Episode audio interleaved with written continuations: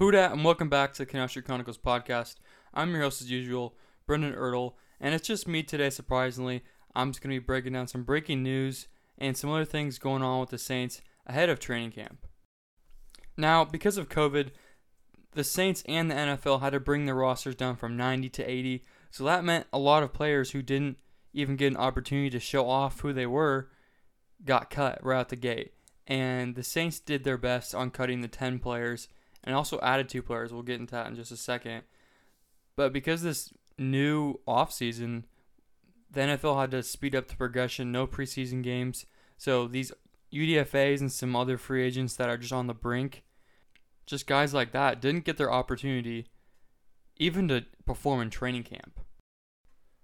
This past week, our Saints waived 10 players from their roster to get their number down to 80.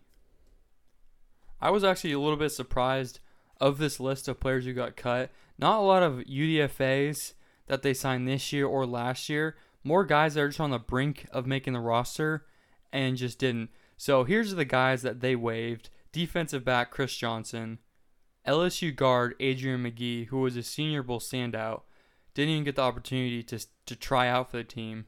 Running back Taquan Mizzell and Ricky Ortiz, he's the he's a fullback wide receivers Maurice Harris, Tommy Lee Lewis, and Krishawn Hogan. These three surprised me the most. First off, I know Sean Payton loves Tommy Lee Lewis. He wouldn't have brought him back if he didn't like him. And just him bringing him back, he was probably just going to be a camp body, but still, he brought him back. He's in love with this kid. Another surprising cut was Maurice Harris. Lots of people actually had him making the roster. And a guy who spent time with the Redskins, oh, bad word, the Washington football team, the New England Patriots. Lots of people thought he would maybe get a spot on the team, doesn't even get a chance to try out. He was waived. And also Krishawn Hogan, who was a guy who actually played a lot of snaps last year, wasn't really successful in the passing game, but had tons of snaps blocking. But I guess the Saints didn't like what they saw him from last year.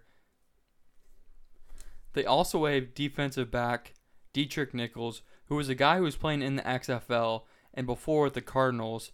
He was actually a surprising name to get cut. Lots of people thought he was c- going to compete for a roster spot in that slot position or just cornerback position in general, but he was cut. And defensive lineman Gus Cumberland from the Oregon Ducks was also waived. We've talked a lot about the depth of the defensive line on this team throughout this whole podcast, and this just based off of this next cut shows how deep they are on the defensive line. They waived defensive tackle Taylor Stallworth, who was a guy who played a lot of snaps his first year with the Saints, which was two years ago and last year. But as they got Shy Tuttle and Malcolm Brown, his snaps slowly started to go down, and it was kind of an obvious cut here with the always being an unhealthy scratch for the Saints. But that is their 10 players they waived to get their roster down to 80. The Saints also placed Kiko Alonso and defensive back Jonathan Bademosi on pup, physically unable to perform list for the upcoming training camp. Kiko, it doesn't come as, as a surprise. He tore his ACL for the third time, I believe. So just getting more time to get re- back into football shape. And a guy like Kiko, you don't want to push too hard because you know he's talented. And training camp reps aren't going to really help him right now. He just needs to get back to 100% health and stay that way for the Saints. The Saints also signed two interesting prospects this past week. One being wide receiver Bennie Fowler, who has spent time with the Denver Broncos and last year with the New York Giants. Has been a guy who's had some success in this league. Hasn't been a top tier guy, uh, a, more of a role player for those teams he's played for. And they also signed linebacker Nigel Bradham. This transition isn't actually official yet. It hasn't came through on the NFL transactions list, but this will be official soon. They just, the Saints need to announce it. He needs to put pen to paper. He'll be a New Orleans Saint. Nigel Bradham is a really interesting prospect for the Saints, and it's definitely a guy that Saints fans should be excited for. And there's no guarantee he makes a team, but if this was a spot a player like that to make the team, it'd be him. Line the linebacker room for the Saints is thin. It's a good room, but it's thin, and the players that are in it have had injury past. Kiko Alonso, Alex Anzalone, players like that. But bringing in Bradham is super smart for the Saints. This doesn't just allow insurance for them, it also allows competition for a starting spot.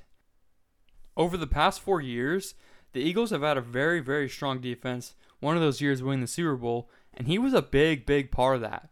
This their Super Bowl season, he had 97 tackles.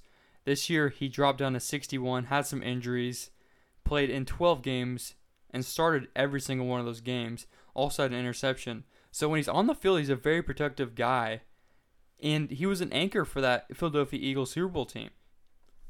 The Eagles front seven has always been known for being strong and always being decent at, at worst.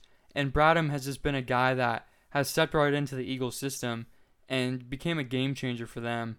And he was a guy who they actually wanted to keep, but they cut because of salary cap reasons. So it, it's not like his contract ran out. They cut him because his cap number was too high, and they had to move on. It's rare you can sign a guy in August that will start for your team, let alone play very good minutes and be a, a, valuable guy for the team. Now, like I said before, there's no guarantee he makes the team, but he will be definitely in, in competition to make the spot. There's lots of guys that the Saints do like that are younger. Kaden Elliss, Joe Bachie, UDFA that they signed this year. Just guys like that. Maybe they keep a prospect instead of him just because of his older age. He is 30 years old. So you never know. But say on a game day, Kiko or Alex Anzalone can't go, your linebacker room is thin. You're you're leaving it up to Zack Baun or Craig Robinson to step in and play starter minutes, which isn't always realistic. And Zack Baun is gonna be a rookie this year, playing at almost a new position. The Saints want to move him into a more traditional linebacker, and Craig Robinson being more of the traditional special teams guy. As training camp rolls around, Bradham's definitely a guy to look out for to make the roster and compete for a starting spot. Moving on to some other news, the Saints placed linebacker Kaden Elliss and long snapper Zach Wood on their COVID 19 list.